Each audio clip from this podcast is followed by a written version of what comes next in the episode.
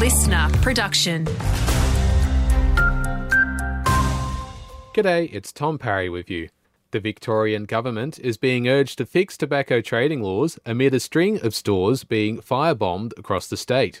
Upper House member and opposition MP Gaelle Broad says the fires appear to have a strong link to criminal activity and gangs. She has concerns over the safety of Victorians people could die. I mean, th- these kind of incident explosions going off in populated areas is not something the state government should accept in any way. They need to, you know, crack down on this.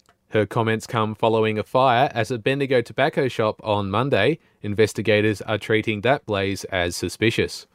A woman has been threatened outside her own home in Robinvale. Police allege three men, dressed in black hoodies and balaclavas, were located at the woman's property on Oliver Road last Wednesday. She confronted the trio, who then threatened her before leaving.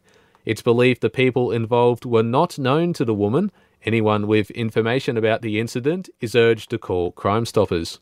Briefly, Victorian health authorities have detected a case of Mpox for the first time this year.